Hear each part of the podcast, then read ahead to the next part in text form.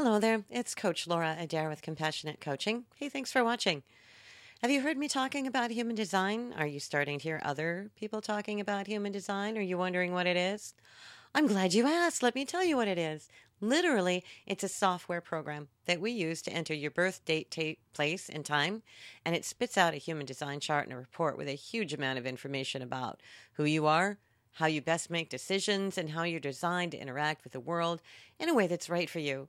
And the information goes super deep and super wide as you move through the details of your report. Human design is really an information packed system that shows you who you are and how you're designed to do life. Basically, it's a blueprint of you. It shows you exactly how you're wired. One of the best things about it is it can give you this complete unconditional permission to be you. So if you're ready to stop guessing, stressing, and wondering what to do with your life, contact me to get started at laurajadair.com. We'll see you there.